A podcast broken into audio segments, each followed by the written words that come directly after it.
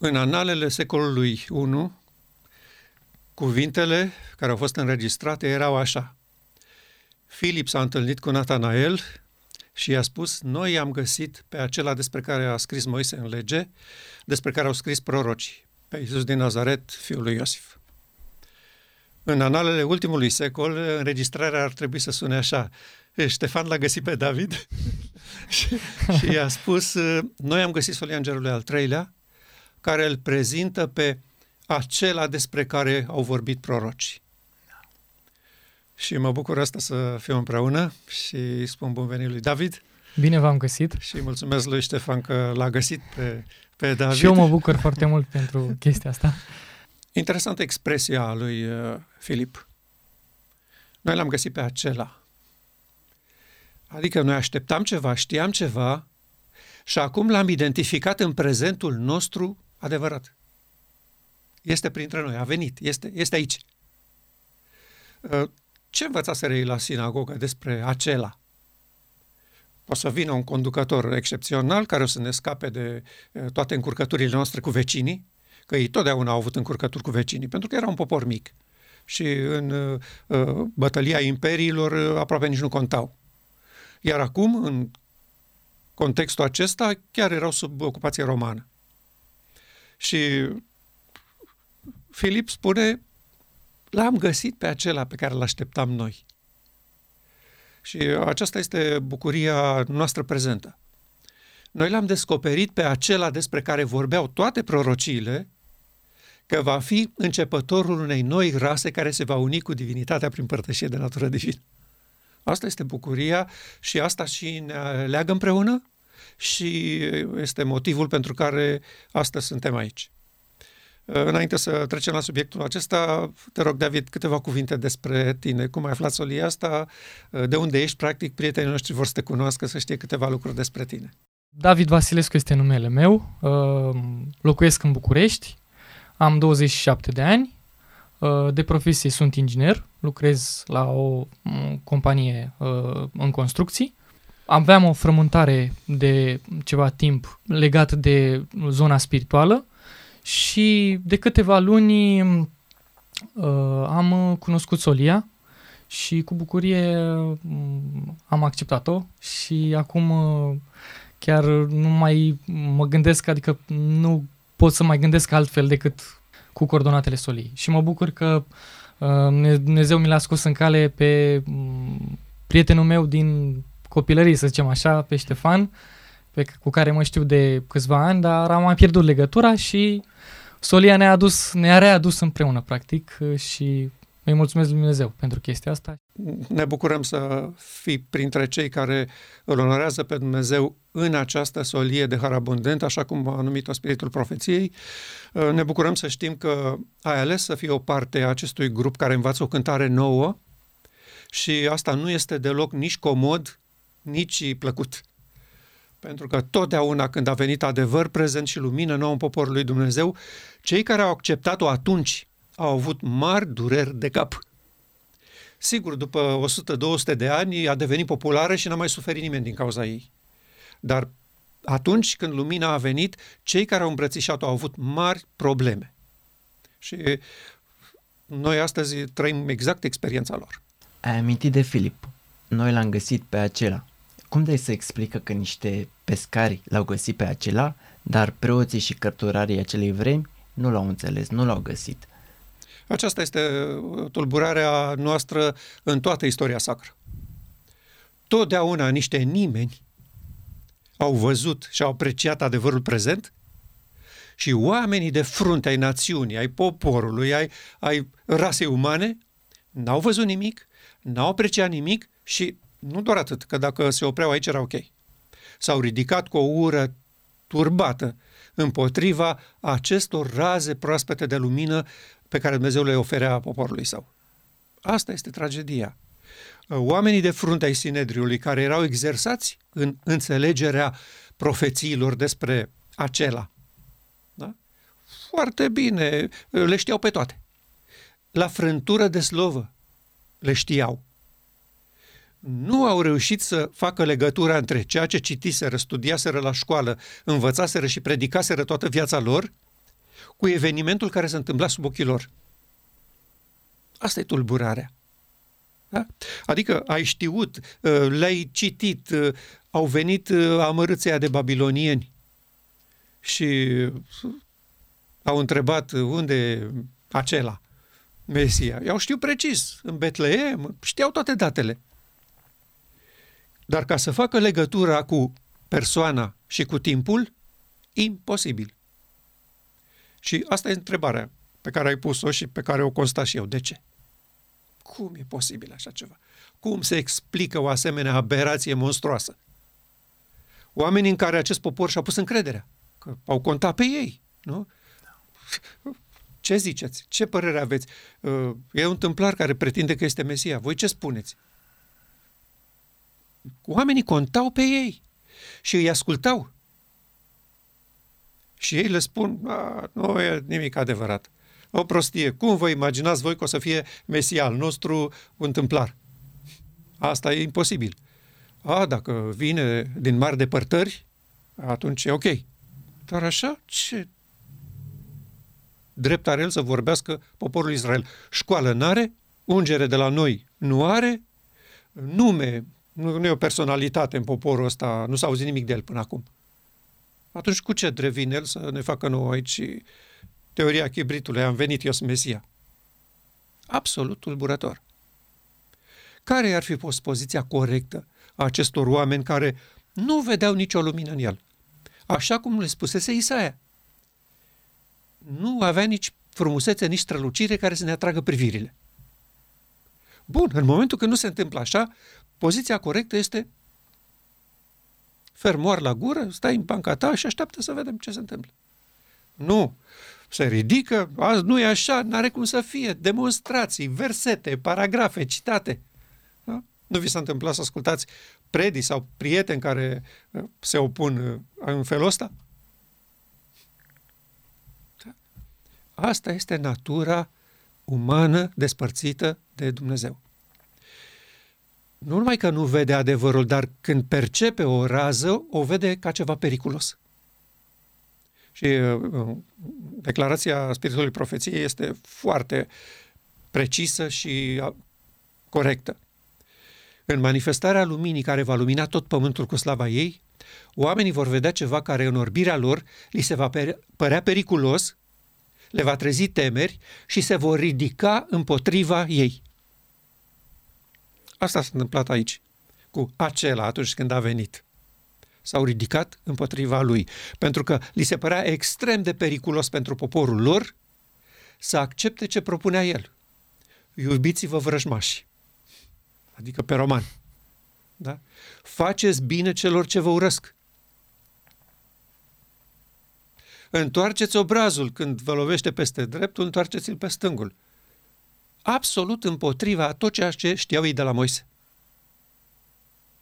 Da? Așa se explică de ce marele nume ale poporului lui Dumnezeu niciodată n-a văzut lumină în ceea ce a trimis Domnul poporului său. Și când acela pe care îl așteptau, îl iubeau, îl doreau și îl căutau a venit, ei au văzut ceva periculos care le-a trezit temeri și eticheta lor a fost în fața națiunilor, ca să spunem așa, în public, în văzul lumii. Ce i-au spus lui Pilat? Dacă nu era acesta un făcător de rele, nu-l aduceam noi în fața ta. Deci, Mesia lor, salvatorul lor, un făcător de rele. Nici o explicație nu avem de ce se întâmplă așa în poporul lui Dumnezeu. Dar ăsta este un tipar care s-a repetat din totdeauna, fără niciun fel de paranteză. Poate este un defect al rasei umane să nu recunoască adevărul, realitatea, salvarea. Legea păcatului și a morții este contrară legii Duhului de viață. O respinge, o atacă, vrea să o distrugă. Sunt două forțe în conflict de moarte. Nu au loc amândouă. Pavel avea o expresie legată de asta. Nu puteți avea în același timp și legea păcatului și a morții și legea Duhului de viață. Ele luptă una împotriva alteia și nu puteți face ce vreți. Da, ciudat că spune Pavel asta, pentru că în ziua de astăzi oamenii cred că Isus este noi, stă cu noi ce stă, la un moment dat greșim, cădem, pleacă, trebuie să-l chemăm iar, dimineața iarăși ne rugăm, pleacă iar, se întoarce. Și încă un aspect, uh, e atât de ciudat faptul că profeția lui Isaia care era citată și de preoți și de cărturari și de poate ucenici și ei poate o cunoșteau, era atât de evidentă pentru toți și unii o luau literal și alții o vedeau că se întâmplă în fața lor fizic. Numai că e atât de ciudat că nu, nu s-a văzut, adică până la urmă nici, nici ucenicii nu l-au văzut pe Isus, uh-huh. ci Isus s-a dus la ei și s-a arătat că n-au venit ei să recunoască, nu? Nu, categoric. Și uh, prima lor idee a fost de la Ioan. Ioan Botezătorul, prin inspirație, a înțeles că el este, că nici Ioan nu a văzut el ceva să zică, a, stai că ăsta e Mesia. Nu, Duhul lui Dumnezeu i-a spus, ăsta este mielul lui Dumnezeu. Corect, Ioan fiind al doilea Ilie, el prevestea solia și cei care au primit solia lui Ioan au putut să-l primească pe Isus. Dacă nu primeau solia lui Ioan, n-aveau nicio șansă. Exact. Asta este. Ce vital. Și noi avem o solie acum și dacă cineva nu primește solia din 1888, n-are cum să vadă, să vadă mai departe. Exact. Și li se vor părea lucruri periculoase, care le vor trezi temeri și se vor ridica împotriva ei. Asta e profeția pentru timpul nostru. Da. De ce crezi că este necesar să înțelegem fapte și evenimente care s-au întâmplat cu atât de mult timp în trecut? Ce legătură ar avea ele cu noi astăzi, într-o lume complet nouă? Adevărat. Uh, și eu mi-am pus întrebarea asta când m-am apucat să studiez. Sunt relevante lucruri petrecute acum 100, 200, 500, 1000, 2000 de ani, 3000 de ani. Noi studiem în Biblie evenimente de acum 4000 de ani și mai mult. Ce relevanță au pentru noi? De ce sunt importante? Și este o întrebare legitimă pe care foarte mult și-o pun. Și special unii ca voi, de vârsta voastră, spun, s-au dus, gata, nu mai nu mai e lumea asta a noastră, nu e ce a fost, nu se potrivește. Uh, nu putem să ne uităm în urmă într-o civilizație în care deplasarea se făcea cu căruța și calul, sau și fără ele uneori, uh, și să discutăm despre lucruri care ne privesc pe noi. Uh, suntem culți, suntem elevați, am înțeles multe despre realitățile care ne înconjoară, n-are rost să ne mai întoarcem la nimicurile. De ce cred eu că este important să înțelegem ce s-a întâmplat în trecut? Pentru că dacă nu înțelegem ce s-a întâmplat, vom face exact ca ei. Iar acesta este un pericol mortal pentru orice civilizație. Și uh, unul dintre uh, uh, marii gânditori ai lumii acestea chiar a spus-o răspicat. Cei care nu își cunosc istoria sunt condamnați să o repete. Deci nu așa că s-ar putea, sunt condamnați să o repete. Și eu m-am întrebat de ce e așa. De ce funcționează lucrurile așa? De ce, dacă nu știm ce s-a întâmplat în trecut, vom face aceleași greșeli? Și după mult timp răspunsul uh, pentru mine a fost acesta. Noi avem de a face pe planeta Pământ și în univers cu două forțe. Neprihănirea lui Dumnezeu și nelegiuirea rebeliunii condusă de satana. Iar aceste două forțe nu își schimbă caracteristicile niciodată. Așa cum s-au purtat totdeauna, se vor purta și astăzi. Ce a făcut Dumnezeu în trecut, va continua să facă. Neprihănirea nu schimbă principiile. Nu le poate schimba. De asta noi folosim expresia prizonier al neprihănirii. Dumnezeu este prizonierul propriului lui caracter. Nu se poate purta ca un derbedeu. Nu se poate. Neprihănirea nu face asta, asta, asta, asta. Nu caută folosul său, nu se umflă de mândrie, nu nu poate ieși din, din ea. Nelegiuirea la fel. Ea nu știe să facă decât ce a făcut și cum a făcut. Și noi observăm aceste două forțe operând asupra civilizației umane de la porțile Edenului, ba chiar din Eden, să spunem așa, și vor opera până la sfârșitul marii controverse. Aceleași forțe, cu aceleași principii. Deci am spune noi, rebeliunea va folosi aceleași și retlicuri care au dat rezultate în secolele trecute. Sigur că au altă față acum. Sigur că vorbim despre o civilizație a tehnologiei informației, uh, lucrurile se schimbă, dar principiile din spatele operațiunilor de pe planeta Pământ nu se schimbă. Acestea rămân la fel.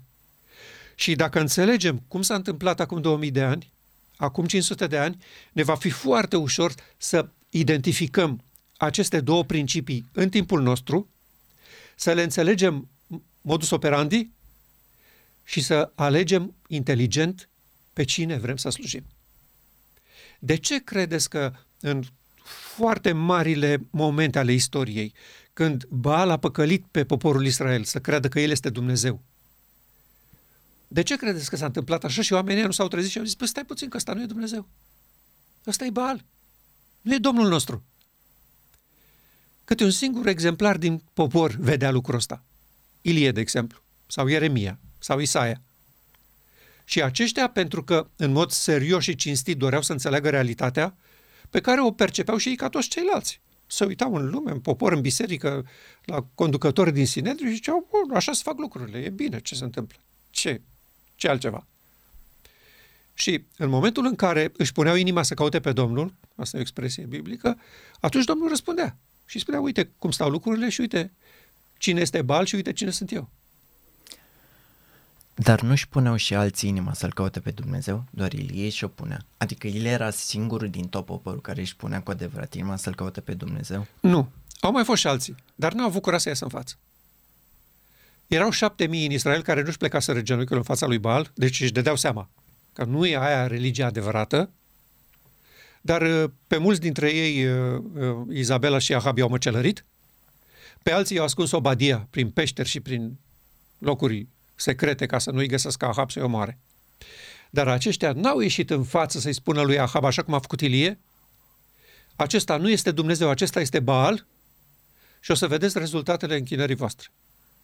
Și acum, imaginați-vă ce putea să facă Ahab când 800 de oficiali, de teologi ai bisericii îi spuneau Ilie ăsta e un zăpăcit.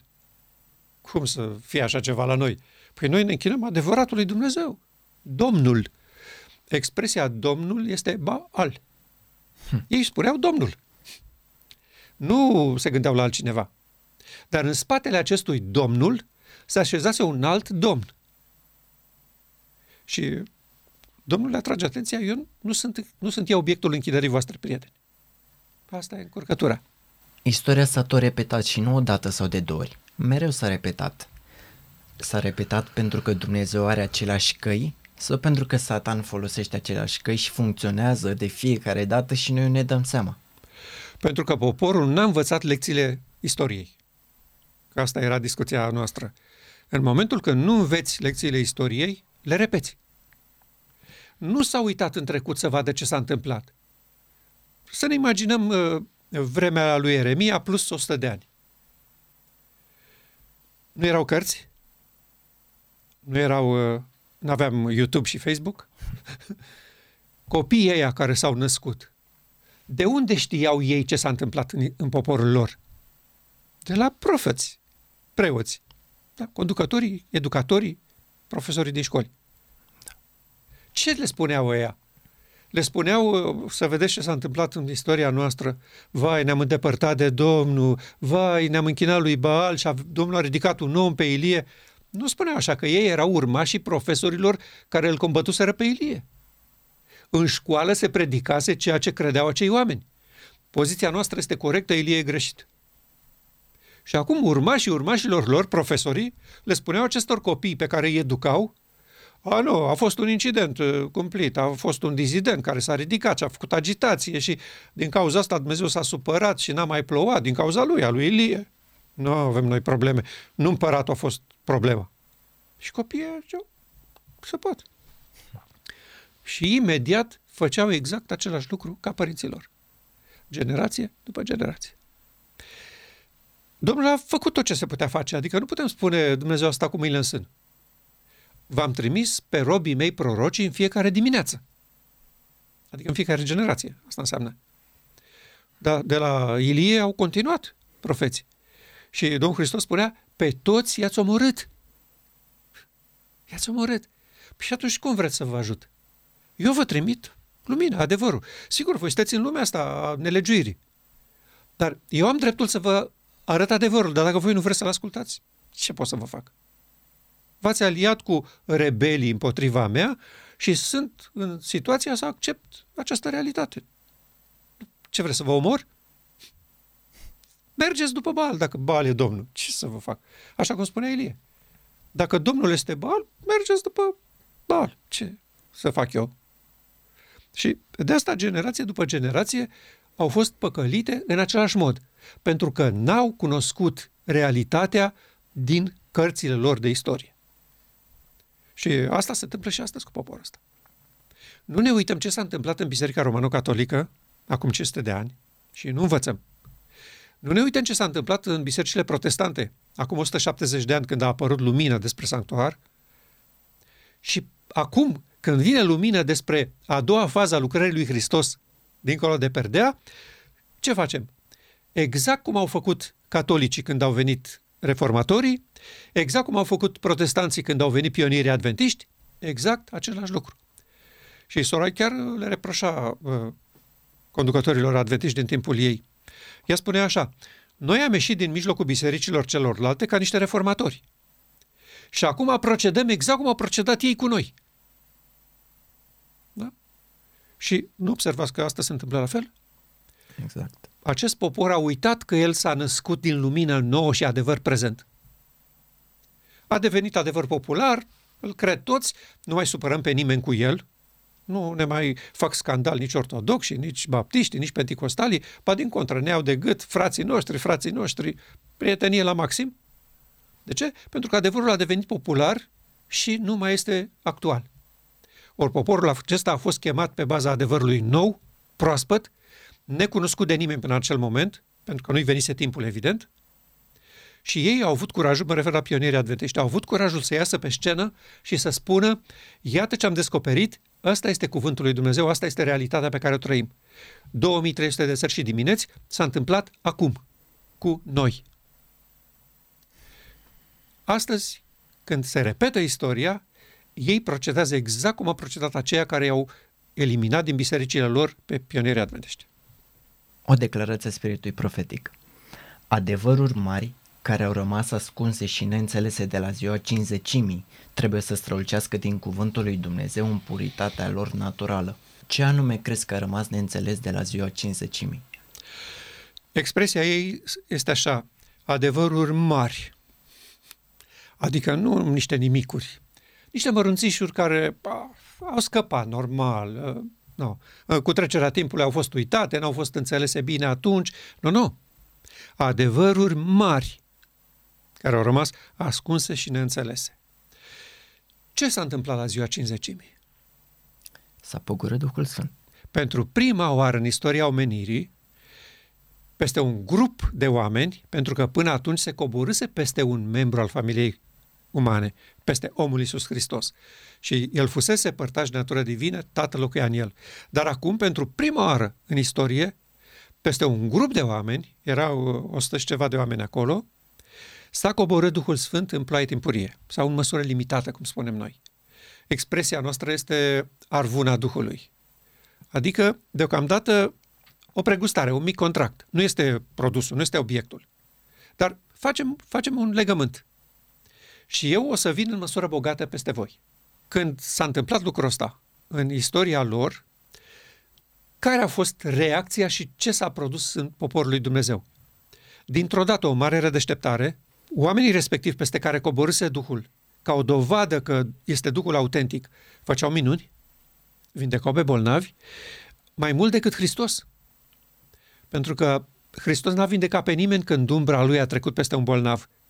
Dar când umbra lui Petru și a lui Ioan au trecut peste bolnavi, imediat s-au vindecat. Deci în măsură foarte mare. Nu pentru că uh, era o altă calitate a Duhului, ci pentru că era manifestată în mai multe persoane deodată. Deci Duhul lui Dumnezeu avea permisiunea de acum, în mijlocul împărăției lui satana, să se manifeste. Pentru că un grup de oameni îl primiseră cu bucurie. te a venit. Și au făcut lucruri extraordinare. Uh, uh, vorbeau uh, în limba lor și fiecare înțelegea din națiunile care erau în vista la Ierusalim, înțelegeau ce au de spus. Lucruri absolut miraculoase din punctul nostru de vedere. Nemai auzite. Și asta tocmai datorită prezenței Duhului Sfânt. După același tipar, cum spunea Hristos, eu nu pot face nimic de la mine. Tatăl care locuiește în mine face aceste lucrări ale lui. Ce s-a întâmplat cu biserica din Efes sau cu biserica apostolică? Păi și-ai pierdut dragostea din tâi. A, și-a pierdut-o? Cum? Nu, nu. Și-a pierdut-o, ăsta e cuvântul? Ți-ai părăsit dragostea Ah. din tâi. Păi mie mi se pare că diferență. e o diferență, nu? Da. E diferență între ai pierdut și uh, ai părăsit. Că poți să o pierzi din greșeală. Am pierdut ceva. N-ai vrut să pierzi. Nimeni nu vrea să piardă portofelul. Da, se întâmplă să-l pierzi. Dar când tu îl părăsești, adică spui, nu am nevoie, nu mai îmi trebuie, nu, nu e esențial. Cu biserica din Efes asta s-a întâmplat. Au părăsit dragostea din tâi. Care era dragostea din tâi? Duhul Sfânt venit în măsură limitată. Întrebare. Uh, ei au făcut uh, păcatul împotriva Duhului Sfânt? Nu. Nu, categoric nu. Nu. Dar s-au orientat către altceva. Adică, în loc să spună, bun, uh, am cedat aceste locuințe ale Duhului Sfânt și de acum îl așteptăm să ne conducă. Să ne arate ce avem de făcut. Nu, s-a format un grup la Ierusalim, controlat și condus de fratele Domnului, de Iacov, și ei aveau răspunsurile și soluțiile la ce au de făcut. Nu mai aveau nevoie să întrebe pe Domnul. Hotăra Iacob și comitetul lui. Și avem dovezi concrete și clare că așa s-a întâmplat. Când Pavel s-a dus la Ierusalim, imediat Iacov îl cheamă în mijlocul comitetului și îi spune, uite ce, Pavele, uh, la noi e alta situație aici. Ce ai predicat în Europa nu merge la Ierusalim. Nu se poate. Că s-a terminat cu tot, că nu mai avem nevoie de templu, de... nu merge. Aici avem o situație deosebită. Mii de oameni îmbrățișează credința că Isus este Mesia și nu vrem să-i tulburăm cu uh, discuții de astea, că sanctuarul lor nu mai contează, că jertfele lor nu mai contează, că spălările rituale nu mai contează, adică la gunoi cu tot. Nu putem să facem asta. Și uh, Sorai spune că asta n-a fost uh, voia Duhului, a fost un gest al lașităților. Pentru că doreau popularitate și creșterea bisericii și în același timp să evite persecuția. Pentru că îți dai seama ce însemna pentru poporul iudeu să-i spui s-a terminat cu tot sistemul vostru. Păi, imediat îi omorau, iar faceți uh, năzbât. Tocmai să liniștiseră lucrurile. Uh, Încetase prigoana condusă de Pavel, de, de Saul din Tars, care îi omora pe unde îi prindea. Și acum, dintr-o dată, aveau prosperitate, liniște, pace și creștea biserica. Și Iacov a zis, facem așa, du-te în templu și sfințește-te. Și Pavel spunea în gândul lui, că n-a avut curaj să, să-i confrunte. Păi cum să mă sfințesc? S-a terminat cu templu. S-a rupt perdeaua de la mijloc, s-a terminat cu sistemul ăsta. N-a avut curaj să-i confrunte. Și de-aia s-a întâmplat ce s-a întâmplat. Și în acest moment, Duhul Sfânt a spus, mă dau la o parte, dacă oamenii au soluții și planuri mai bune decât ale mele, facem pasul înapoi. Că n-avea ce să le facă. Nu poți să-i constrângi. Pavel ar fi trebuit să-i confrunte? Eu cred că da. Eu cred că da. Uh, Nu-l condamn pentru că n-a făcut-o. Pentru că nu știu ce ar fi făcut oricine altcineva în locul lui. Uh, Pavel era unul dintre cei mai curajoși în timpul ăla. Dar Sorai spune că din respect și dragoste foarte mare pentru ei. Nu ar trebui în ziua de astăzi să confruntăm pe cineva? De confruntat, nu. În sensul asta, uh, să ne ducem să ne luăm de piept cu ei. Da. Dar uh, în momentul când există o discuție deschisă pe aceste subiecte, să ne spunem opinia franc și deschis, fără să ne gândim la consecințe și la ce se întâmplă după aceea, eu cred că este obligatoriu. Clar. Și eu m-aș fi bucurat ca el să facă lucrul ăsta la Ierusalim acolo. Să le spună franc și deschis, fraților, știu că nu este politic corect, dar noi trebuie să le spunem acestor oameni că s-a terminat cu tot sistemul ceremonial pentru că a venit realitatea. Nu pentru că nu era bun sau uh, nu ne place nouă sau uh, nu mai vrem noi să venim cu jerfe. Nu, pentru că a venit realitatea. A venit realitatea templului, a venit realitatea jertfei, a venit realitatea spălărilor, a tuturor ritualurilor. Da. De ce să mai le repetăm? Că nu folosește. E, ei nu erau capabili să accepte situația asta. Pavel a înțeles. Uh, N-a avut curaj să-l confrunte. Imaginați-vă situația. Printre credincioșii de la Ierusalim, uh, Iacov era o un, o vedetă. Fratele Domnului Hristos. Corect. Cine îndrăznea să zică ceva împotriva lui sau e fratele Domnului. Mentalitatea asta a noastră de pile. Băi, nu te juca, că nu știi cine e X. Stai cu minte în banca ta. Exact a funcționat și atunci la fel. I-au, i-au oferit lui Iacov o, o mână liberă pe care nu trebuia să o aibă și, uh, practic, el nici nu trebuia să fie printre ucenici. Uh, e un pic înfricoșător pentru mine când mă gândesc că băieții ăștia au părăsit dragostea din tâi, adică au părăsit pe Duhul Sfânt în condiția în care Duhul Sfânt era cu ei și le arăta realitățile. Adică, uh, e un pic înfricoșător să-ți dai seama că tu, deși ai Duhul Sfânt, te poți îndepărta de el și poți refuza pe el și lucrarea lui, pentru că oarecum mental îți creezi o siguranță că atunci când ai Duhul Sfânt, nu te mai îndepărtezi, nu mai intri în eroare. Totuși, cum de se poate să ajungi în eroare și să se coboare Duhul Sfânt peste tine? Asta, când socotești că ești destul de deștept să înțelegi realitățile, să faci ce trebuie. Când nu te duci să întrebi la fiecare pas, ca Natanael, că discutam de Natanael, Doamne, eu ce trebuie să cred despre templarul ăsta pe care uh, Ioan, prietenul nostru, ne-l prezintă ca fiind Mesia? Uh, Filip și prietenii lui susțin că da, el este Mesia, eu ce trebuie să fac? Ce opțiune avea Natanael, afară de asta? Să se ducă sub smochin să se roage? La preoți, la oameni. La sinagogă, la sinagoga locală. Pentru că și el, ca noi toți, îl, îl onora pe prezbiterul local, pe rabinul sinagogii lui. Și putea să se ducă să întrebe, rabi, ce părere ai de chestia asta? Și rabi știa el ce să-i spună. Dacă nu avea încredere în rabinul local, se ducea la Ierusalim, la unul din mai mari, da? din Sinedriu. Îi cunoșteau, erau acolo. Ierusalimul era la doi pași de ei, știau tot ce se întâmplă. Uh, se putea duce la Ion Botezătorul? Multe opțiuni avea Natanael, descurcându-se, fiind băiat deștept. Multe opțiuni. E, Natanael le-a aruncat la gunoi pe toate. Și a spus, eu mă duc să întreb pe Dumnezeu. Și uh, probabil că dacă ar fi spus treaba asta ucenicilor sau altora, uh, i-ar fi spus lui Natanael, așa, prieteni, din dragoste, păi tu ești nebun, păi cine crezi tu că Dumnezeu vorbește cu tine personal? Să-ți răspundă ție ce Exact. Asta e un tupeu și o îndrăzneală formidabilă. Dumnezeu vorbește prin conducătorii biserici. Sau printr-un proroc, când ridică un proroc. Dar deocamdată nu e cazul. Avem Sinedriu. Asta e calea. Asta e calea.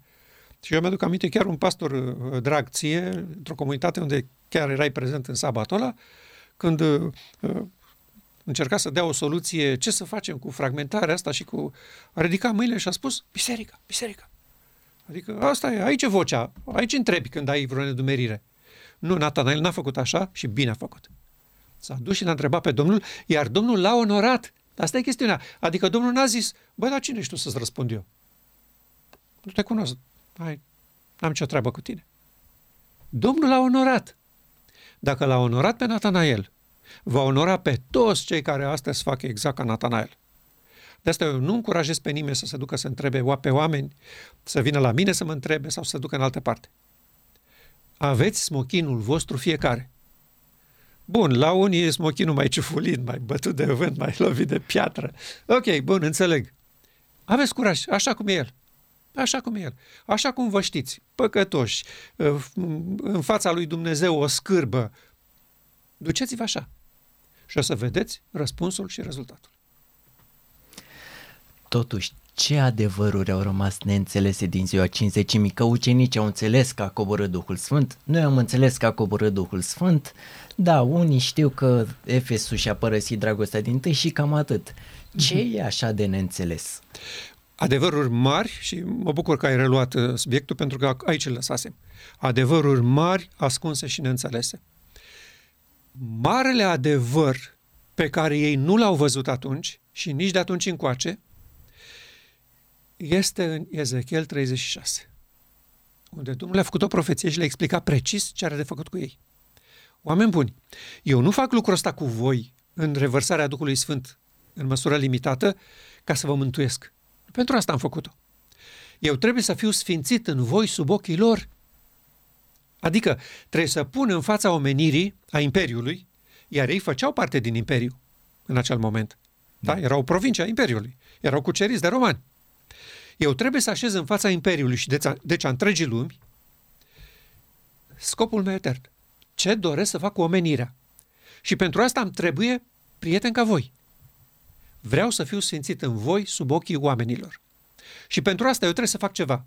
Să scot inima de piatră din voi, să pun o inimă de carne, să așez în această inimă de carne Duhul meu și astfel să vă fac să păziți legile și poruncile mele. Asta era adevărul glorios și scopul etern al lui Dumnezeu cu generația lor. Asta doia să facă cu poporul Israel din acel moment. Iar ei nu au înțeles la ce scară mare este lucrarea asta. Ei au crezut că este aici în Israel ca să-i convingă pe israeliți să-L accepte pe Iisus ca Mesia. Și cam asta e tot. După ce l-au acceptat, vedem noi, poate ne ducem la oameni, la ceilalți, să-i facem și pe ei creștini. Nu, scopul lui Dumnezeu era să așeze în fața omenirii întregi noua rasă umană al cărei începător a fost Hristos. Vă aduceți aminte declarația profetică. Fiul omului este de plin calificat să fie începătorul unei omeniri care se va uni cu divinitatea prin părtășie de natură divină. E, apăruse fiul omului și acum fiul omului avea nevoie de un trup, un trup colectiv, făcut la fel ca și el părtaș de natură divină. Și trupul a zis, nu, nu, ce este asta, nu. Țineți minte ce l-a scris Pavel în scrisoarea către evrei? Trebuie să vorbesc cu voi ca niște copii. Pentru că lucrurile privitoare la neprihănire sunt pentru oameni maturi, pentru cei care s-au obișnuit prin întrebuințare să deosebească binele și răul, iar voi nu sunteți această categorie, voi cei de la Ierusalim. Asta a fost tragedia, principalul adevăr, mare adevăr. Apoi, ei trebuiau să așeze în fața poporului ca să-i convingă la o astfel de mare lucrare și pe cei care primiseră și apoi pe cei care urma să primească, paralela dintre sanctuar și realitate. Pentru că nu era suficient să vii să spui s-a terminat cu sanctuarul. Oh, s-a terminat și? Ce? Da, corect. Păi nu, nu s-a terminat cu sanctuarul.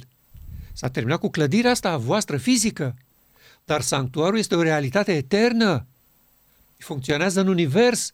Acolo trebuie să ne întoarcem noi omenirea. Da? Și atunci imediat explicau ce cu compartimentele, cu prima fază a lucrării, cu a doua fază. Asta era adevărul de bază. Apoi, încă unul. Am amintit puțin, dar vreau să-l punctez din nou. Cine a fost omul Iisus Hristos? N-a fost un simplu extraterestru venit aici într-un corp omenesc și ne-a dat câteva învățături. Așa cum se întâmplă astăzi în creștinism, asta se crede. A murit pentru noi și ne-a furat, ne-a scos din ghearele lui satana. Adică Dumnezeu dorea să vadă sânge, satana dorea să-l omoare și îi spunea lui Dumnezeu așa, dacă mă las să-l omor pe, pe Mesia, îți dau înapoi omenirea.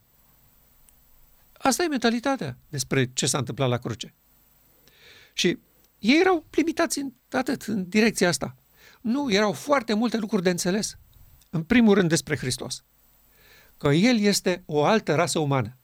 Nu este aceeași rasă a noastră sub Adam.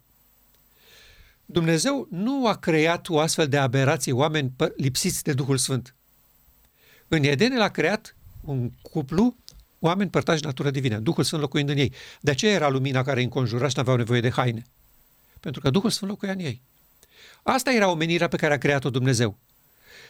Adam și Eva, ascultându-l pe satana, au stricat această omenire și acum, pentru prima oară în Hristos, a reparat omenirea a apărut aia adevărată. Adevărata omenire, nu asta moartă. Aia vie. Și asta vie trebuia să producă rezultate. Și ucenicii au făcut pasul înapoi.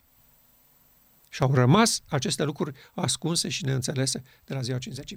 Apoi, adevărul despre caracterul lui Dumnezeu.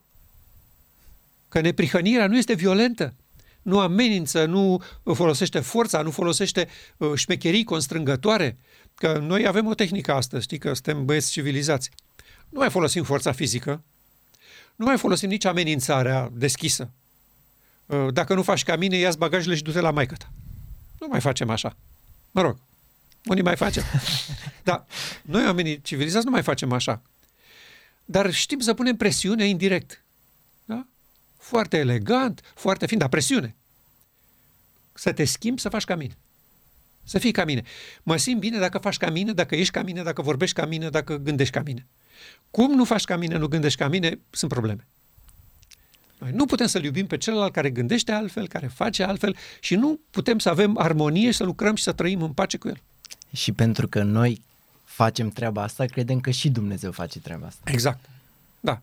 Și atunci uh, am crezut ani de zile că în toate tragediile Vechiului Testament a fost mâna și intenția lui Dumnezeu, folosind violența ca să rezolve problemele. Și acum a venit omul Iisus Hristos și a zis, eu am venit să vi-l descoper pe Tatăl. Da? Tatăl nu face rău semenului, din contră, îl iubește pe dușman, pe vrăjmaș. Și iată dovada. Cel mai vehement vrăjmaș al lui Dumnezeu, satana și cu toată oastea lui de îngeri, Dumnezeu îi iubește și nu le face niciun rău. Putea Dumnezeu să le schimbe tranzistorii? Absolut. Imediat era un genunchi în fața lui. Își mărturiseau păcatele și le părea rău pentru tot ce au făcut. Nu face așa. Dacă voi ați ales calea asta și voi considerați că așa e bine și frumos, eu vă respect părerea. Vă continui să vă iubesc. Dar o să vedeți că ați ales un drum care duce în groapă. Și pentru că nu mă credeți pe cuvânt că o să vă ducă în groapă, sunt obligat să vă las să ajungeți în groapă. N-am ce să fac.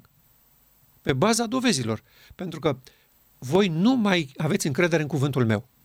Ați fost mințiți că eu vă vreau răul și că vă țin ca sclavii și ca servitorii în împărăția mea, pentru că eu m-aș sufoca dacă n-am sclavi. Dumnezeu nu are nevoie de sclavi, a tot suficient. Nu are nevoie de muncitori, de salahori. El zice, se face, poruncește ce poruncește a ființă, tot ce dorește se întâmplă la puterea gândului. Nu are nevoie de... El a creat ființe inteligente pentru ei să se bucure de frumusețile excepționale ale unei împărății infinite, în care nu există vătămare, neîncredere, ură, moarte, război. Asta este. Și Hristos a venit și a spus, iată-l pe Tatăl. Tatăl nu se poartă așa cum ați crezut voi. Dacă vreți să fiți copii ai Tatălui vostru ceresc, iubiți-vă vrăjmașii, faceți bine celor ce vă urăsc. Cum ar putea Dumnezeu să ne ceară să fim buni, să facem bine și El să folosească rău? Da. Și multe, multe alte asemenea lucruri care erau strategice, ca să spunem așa adică care produceau încheierea marii controverse. Și aceste lucruri au fost ascunse și neînțelese pentru că s-a așezat asupra lor un morman de moloz de tradiții și obiceiuri și mentalități omenești. Iar mentalitățile omenești nu se potrivesc cu mentalitățile de divine. Noi suntem sub legea păcatului și a morții și nu știm să operăm decât așa și am așezat toate acest tipar peste neprihănire. Și toate acestea au fost estompate și au fost ascunse. Pasajul continuă așa. Celor care îl iubesc pe Dumnezeu, Duhul Sfânt le va descoperi adevăruri care au fost șterse din minte și, de asemenea, le va descoperi adevăruri în întregime noi. Wow! Partea asta cu adevăruri în întregime noi este foarte greu de înghițit. Da, așa este. Uh, noi credem că tot adevărul a fost oferit, există, e acolo în cărți. Că nu-l înțeleg eu sau tu, asta e altă treabă, dar el există acolo în cărți. Asta e opinia publică și a tuturor teologilor. Nu mai există lucruri noi de descoperit. Și dovada este că, uite, în Biserica Adventistă, 170 de ani de la înființare, niciun lucru nou. Ce au înțeles pionierii și au acceptat și au transformat în doctrine, așa a rămas. Nu s-a mai schimbat nimic și nici n-a mai venit nimic care să fie acceptat și să schimbe radical fața teologică a bisericii. Și oamenii zic, e clar că n-a mai vorbit Dumnezeu, nu e nevoie, că ne-a, ne-a dat tot adevărul, îl avem. Asta e mentalitatea. Nu. Ea spune aici foarte clar două lucruri. Unele le-ați uitat și Duhul lui Dumnezeu vive la descoperii, dacă îl iubiți, ele sunt acolo și voi nu le-ați înțeles, dar sunt altele în întregime noi. Sigur că e amețitor, așa este. E greu de suportat. uh, cum știm când vin adevărurile la noi? Bună întrebare. Păi vin o grămadă de erbedei și spun că oh, eu am lumină de la Domnul. Corect. Păi, eu am nu știu ce, am primit o dată profetică, am descoperit un lanț profetic. Tot felul de voci. Cum poți să spui uh, ce siguranță avem noi și să punem degetul să spunem ăsta e un adevăr nou? Ce garanție ai? Și eu spun, niciuna când vrei să le evaluezi cu mintea ta. Soluția este Natanael sub smuchin. Doamne, Tu ai spus că cei care îl iubesc pe Domnul vor primi lumină veche așezată în contextul prezent și vor primi adevăruri în întregime noi. Te rog frumos, ajută-mă să înțeleg unde este adevărul timpului nostru, dacă este, care este proaspăt și nou și îi dăm putere să-l primesc cu bucurie și să nu mă poticnesc de soli sau de solie sau de particularitățile adevărului. Pentru că noi avem o boală gravă, asta cu particularitățile. A, stai puțin, nu, aici e o chichiță care ne duce în altă parte, nu se poate. Nu e asta adevărul, n-are cum. Sau, a, pe cine? Cine îl susține pe ăsta? X? A, lasă-mă că îl știu. Îl știu de când era mic, na, nu mă interesează. Așa au făcut cu John și Wegener, Așa au făcut în 44 cu Ellen White? Uh, protestanții, metodiștii, baptiștii. Dar cine e asta Ellen White? Că n-am auzit. Cine e fetița asta care are viziuni? Și uh, pe, pe viziunile cărora uh, ăștia au format o nouă biserică. Râdeau cu gura până la urechi. Nu? De ce? S-au potignit în sol. Pentru că dacă era un măreț pastor metodiști sau celelalte denominațiuni, chiar catolic, dacă era o personalitate proeminentă sau unul dintre autorii cărților care se publicau atunci și care erau foarte iubiți. Uh, primea el adevărul ăsta și îl publica, păi bun, da, mai discutăm. Dar așa, o fetiță de 17-18 ani, ai bătaie de joc. S-au potignit în sol și n-au primit lumina adventă. Câțiva nu s-au potignit și au primit-o cu bucurie. Și noi le spunem, bravo, felicitări fraților, ați primit cu bucurie lumina care astăzi e clar și categoric din Scriptură și adevăr prezent pentru timpul nostru. Asta a produs mișcarea adventă și noi apreciem. Dar nu credem că mai e cazul. A, a fost atunci. A, acum nu mai e cazul.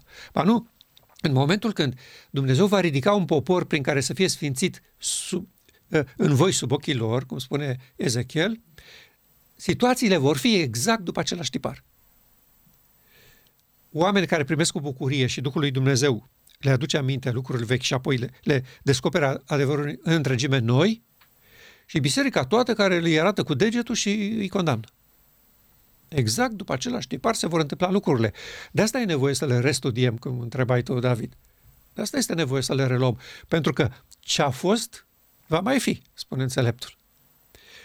La sfârșitul marii controverse vor fi toate acestea din vechime, numai că amplificate de o mie de ori.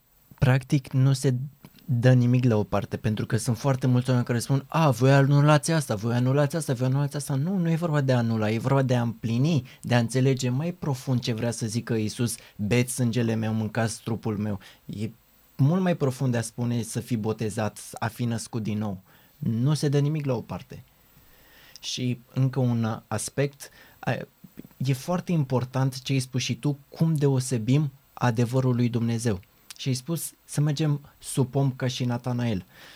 Cred că nu știu dacă sunt oameni care au mers sub pom ca Natanael și Dumnezeu poate nu le-a răspuns sau poate au... Nu există așa ceva. Au fost, de exemplu, persoane care mi-au spus, uite, eu am început să studiez această solie, m-am dus și m-am rugat și mi s-au întâmplat lucruri.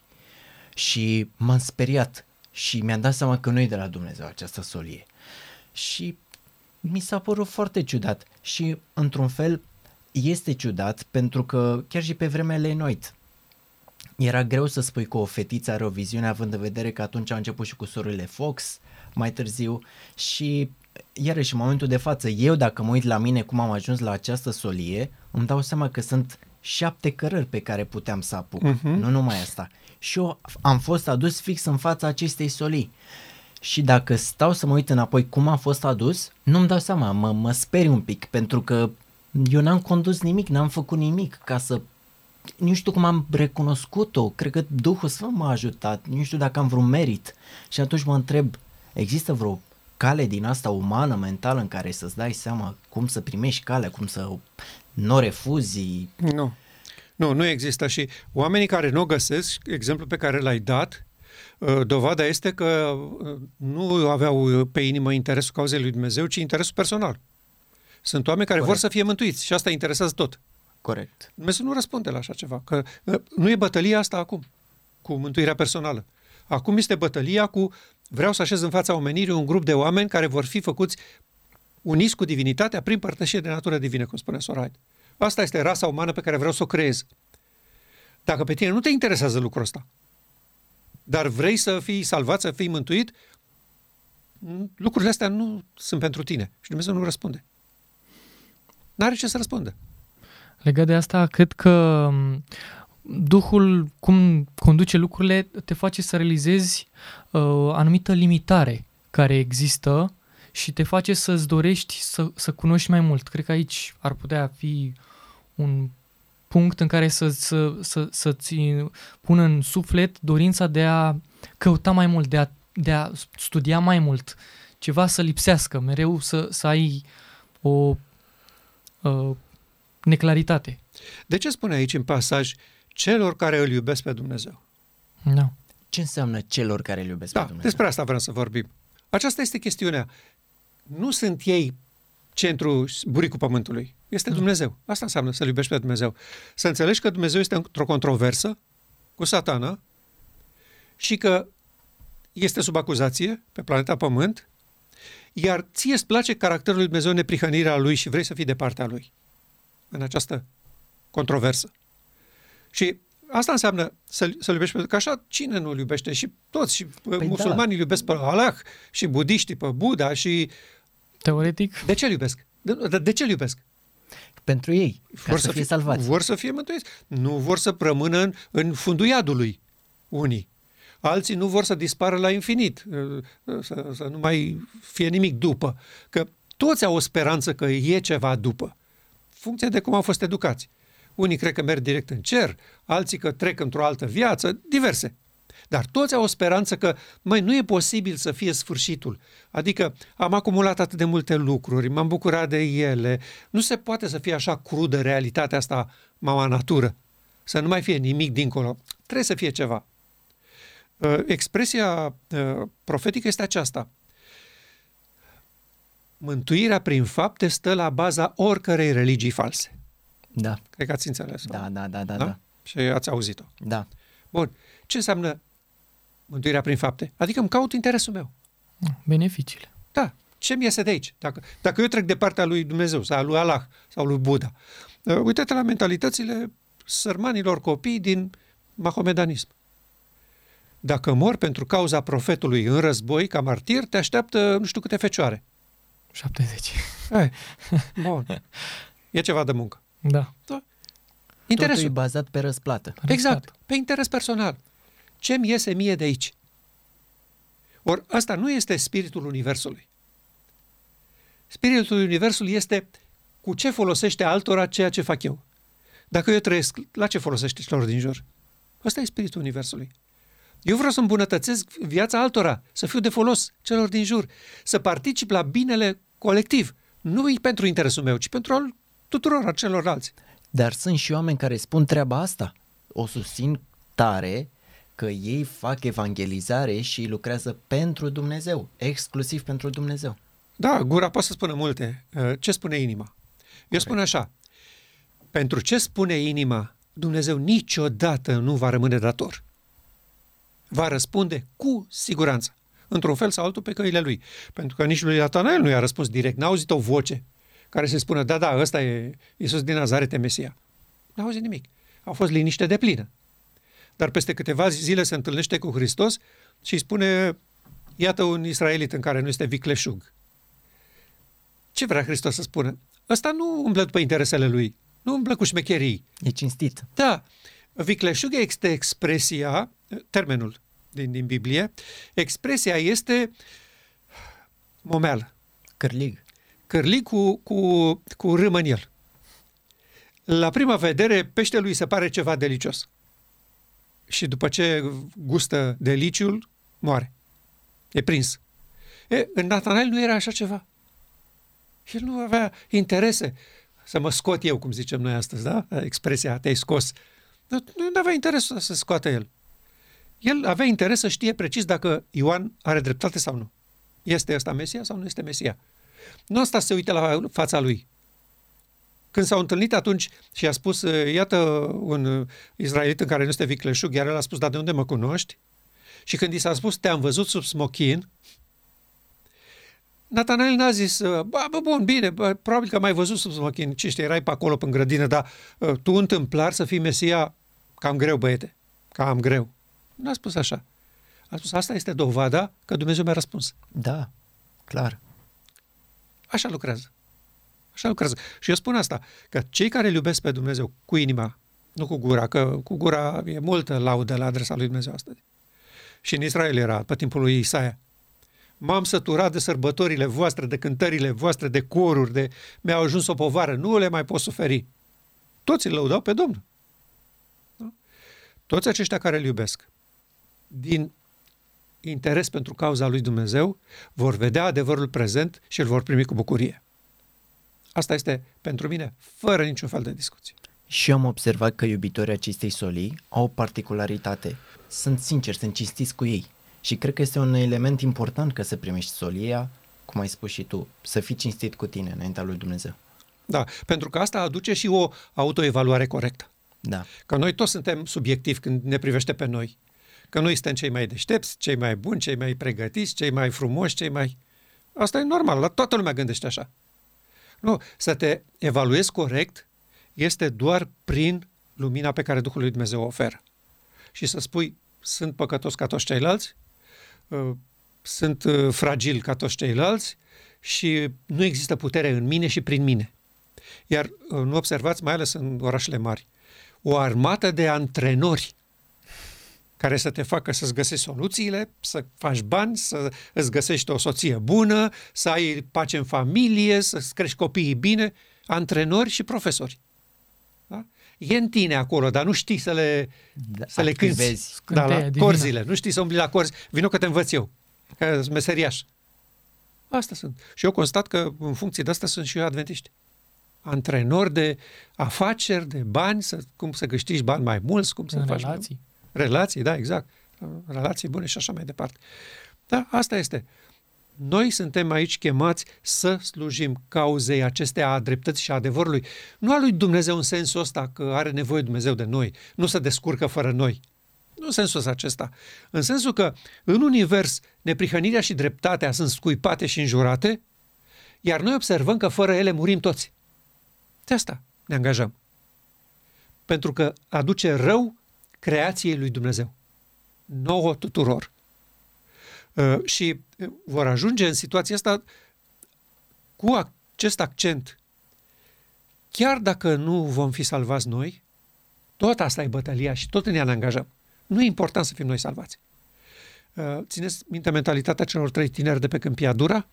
Și dacă da, nu ne da. va salva, tot vom rămâne.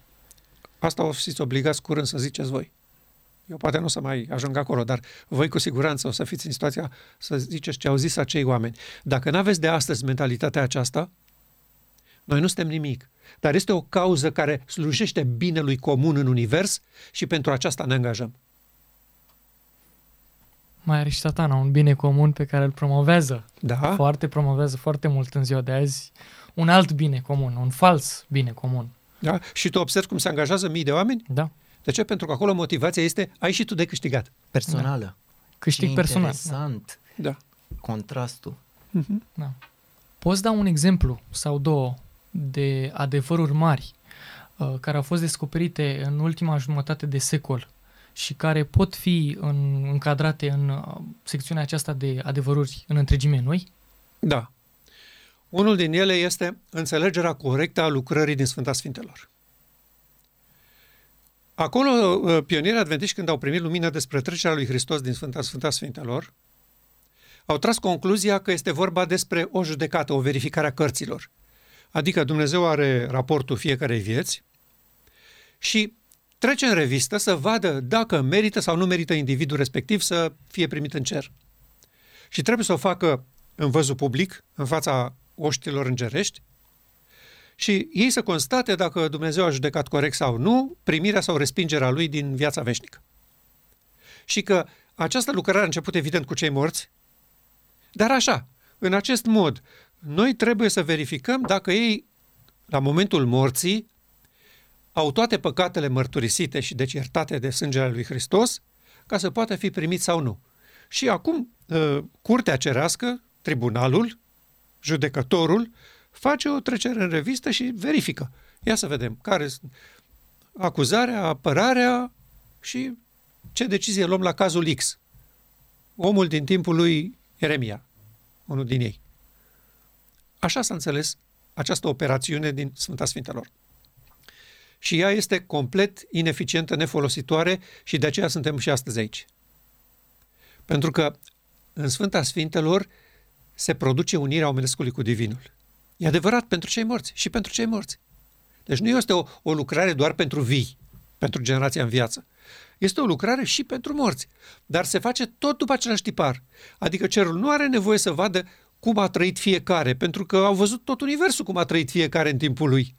Că universul a fost în, aici între noi, permanent și vizibil. Corect. Da, au, au observat tot ce s-a, se știe precis cum a trăit fiecare și ce a făcut. Nu. Acum, în dreptul celor care l-au acceptat pe Dumnezeu și au iubit adevărul timpului lor și au murit în, în, în dragostea asta a adevărului. De exemplu, cum a murit, să zicem, Ana și Simeon, care au venit la templu să vadă copilul și au zis, slobăzește în pace pe robul tău stăpâne, că am văzut acum. Bun. Oamenii aceia au murit în credința celui timp. Nu vă, n-au văzut după aceea ce a făcut Hristos, uh, n-au văzut cum a murit El pe cruce, n-au văzut cum a vindecat pe bolnavi, n-au auzit învățăturile Lui, era un copilaș. Dar au zis, asta e speranța lui Israel. Noi ne punem încrederea în El. Ei, în momentul ăsta, în 1844, când a început curățirea păcatelor pentru morți, copia fidelă a caracterului lui Simeon, de exemplu, a fost curățată de păcat, vindecată. Adică reparate toate defecțiunile de caracter și de trup. Și omul respectiv, când va fi chemat la viață, va fi chemat la viață după acest fișier, care este perfect. Acest fișier arată acum, vorbesc de acela lui Simeon, arată ca și Adam când a fost creat. Perfect. Corpului, organismul, structura ADN-ului, mentalitățile, gândurile, totul este pur. Cartea a fost reparată, să zicem noi, sau fișierul a fost reparat. Toate defectele au fost găsite, subliniate și vindecate, reparate. Asta, bineînțeles că se face instantaneu. La computerele din cer nu e nevoie de timp, că nu avem uh, procesoare de astea care se încălzesc. Uh, chiar este o, o expresie Uh, cred că sunteți la curent cu asta, că uh, anumite laboratoare au uh, ajuns la concluzia și au și experimentat, în măsură mică, scrierea informației în celula vie. Da. Ați, ați auzit despre da. asta, da? Și ei estimează că într-o celulă încap cantități uriașe de informații stocate. Deci nu e ca un simplu SSD de al nostru care are o limită. 512, 1 tera, 2 tera, 4 tera. Aceste cărți cerești practic sunt celulele biologice ale lui Dumnezeu. Noi suntem în El. Sunteți scriși în palmele mele. Da? De asta și producem suferință. Că o grămadă de aberații și de virus și de malware și de, de tot felul de, de stricăciuni sunt acolo. Dumnezeu nu are nevoie de cataloge, de cărți sau de hard discuri. E ca și cum o parte din ele are cancer. Da. Da. Deci informația este acolo stocată. Și ea se repară, după părerea mea, instantaneu. S-a făcut chiar atunci, în 1844, pentru toți morți în Hristos. Nu e nevoie de timp acolo pentru așa ceva. Dar Dumnezeu nu poate să încheie marea controversă până când, într-o generație în viață, nu se întâmplă acest lucru. E, așa ceva nu a fost înțeles până acum. Și de asta sunt șocați teologii adventiști și așa supărați că nu e posibil așa ceva. Sau intenția lui Dumnezeu de a se uni cu, cu omenirea Deși e plină Biblia despre asta, nu știți că voi sunteți templul Duhului Sfânt, nu știți că Duhul Sfânt... Nu, asta e misticism, e chiar recent am auzit un pastor, asta sunt, e calea mistică de, de a ajunge ca Dumnezeu. A propus satana în grădina în Edenului. A revenit acum iar. Da, uite, vă fac ca Dumnezeu. Dacă vă despărțiți de Dumnezeu, ajungeți ca Dumnezeu. Și acum, uite, vor unii să ajungă ce le-a promis satana atunci. Nu. A, și de asta spun, nu au fost înțelese până acum și acum, dintr-o dată, când sunt înțelese corect, șochează și oamenii se supără. Am avut declarația foarte precisă și clară în parabole. Și asta ar trebui să o știe orice pastor adventist, inclusiv bibliotecarii de la seminar. Că prin căsătorie este reprezentată unirea dintre omenesc și divin. Asta e nunta din parabole. Da? Nu, e misticism, nu ne trebuie așa ceva, ajungem mici Dumnezei. Nu, noi n-am spus niciodată că oamenii care devin părtași de natură divină ajung mici Dumnezei sau orice fel de altceva decât oameni. Oamenii rămân oameni, îngerii rămân îngeri, serafimii rămân serafimi și heruvimii rămân heruvimi. Dar toți sunt părtași de natură divină, toți sunt o locuință a lui Dumnezeu prin Duhul, toți trăiesc după principiul scopului etern al lui Dumnezeu, să locuiască în fiecare ființă creată, de la serafimul luminos și sfânt până la om. Asta este în Hristos lumina lumii și ei nu o văd. Asta vorbeam despre orbire. Este acolo, la îndemână, că asta urmărește Dumnezeu să facă, iar îi spun, e misticism, nu ne trebuie așa ceva. Da. No. Apoi, o înțelegere corectă a naturii lui Hristos. Cine este El, de unde este El, ce face El. Până acum noi am întreținut uh, doctrina pusă pe picioare și scrisă în cărți de către teologii catolici din Evul Mediu ce e cu Hristos și de unde provine. Pentru prima oară când Dumnezeu a venit să corecteze lucrul ăsta prin John și Wagner, conducerea poporului nostru s-a opus vehement. Și astăzi, teologii educați de frații Smith și Butler se opun vehement acestei imagini a lui Hristos. Că El este primul din rasa umană care a devenit altă rasă, nu asta moartă. Da. De, de aceea se spune despre Hristos cel din tâi înviat din morți. Adică noi pe pământ avem o grămadă morți, da? produși de Adam și Eva. Ei au născut o mulțime de morți. Da. Asta e o rasă moartă. Nu este omenirea creată de Dumnezeu. Și pentru prima oară apare un om adevărat, ca Adam și Eva înainte de cădere. De ce îl numește Pavel al doilea Adam? Pe Hristos. De asta. În sfârșit, în mijlocul nostru a venit un om. Da. Singurul om adevărat, restul morți cel din tâi înviat din morți. Și acum el așteaptă să producă un popor la fel ca el. O nouă rasă umană, oameni părtași de natură divină. Și sigur că omenirea se zbârlește când aude de o rasă umană nouă. Ce e asta, rasă umană nouă? Noi suntem oamenii și Dumnezeu de vindecă de păcat și ne ia în cer. Simplu. Da? N-am văzut niciun vindecat de păcat până acum. Asta e încurcătura. Nici eu. Nici eu. Da? Asta este. Da. Deci, câteva exemple am dat legat de, legat de asta. Hai să finalizăm discuția, să ne întoarcem la, înapoi la... Noi l-am găsit pe acela. Noi astăzi putem spune cu aceeași certitudine ca Filip, noi l-am găsit pe acela care vindecă și rezolvă problemele lui Dumnezeu din univers. Pentru că este o chestiune de cauza și onoarea guvernării divine. Și l-am găsit, îl apreciem, ne place ceea ce dorește să facă, considerăm că este singura soluție la problemele omenirii, la multiplele încercări ale omenirii de a produce omul nou.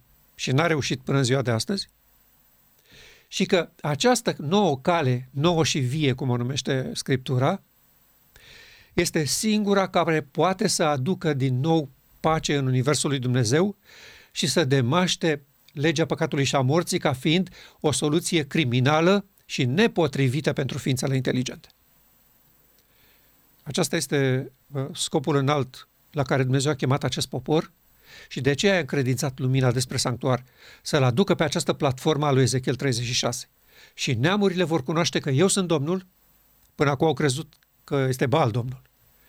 Când eu voi fi sfințit în voi, sub ochii lor. am uh, găsit această solie și cred că este soluția lui Dumnezeu, nu pentru că am citit materialele lui Gili, nu pentru că m-a convins Gili, nu pentru că m-a sunat Gili și m-a căutat, ci pentru că m-am dus sub smochin ca și Natanael. Și mi-aduc aminte prima dată când uh, m-am confruntat cu anumite probleme legate de solie și mi-am făcut curaj să te sun, mi-ai spus, Ștefan, de ce vi le să spui lucrurile astea? Du-te la Dumnezeu și roagă-te ca Natanael nici știam care-i treaba cu Natanael. Cum adică ca Natanael? Și m-am dus repede în Elenoit și am început să studiez. Ce a făcut Natanael? Și atunci mi-am dat seama că asta este calea. Și i-am mulțumit lui Dumnezeu că mi-ai spus cuvintele astea și nu mi-ai spus, uh, Ștefan, uh, uite, ar trebui să faci așa, aici fa așa, aici cred că ar trebui să faci așa.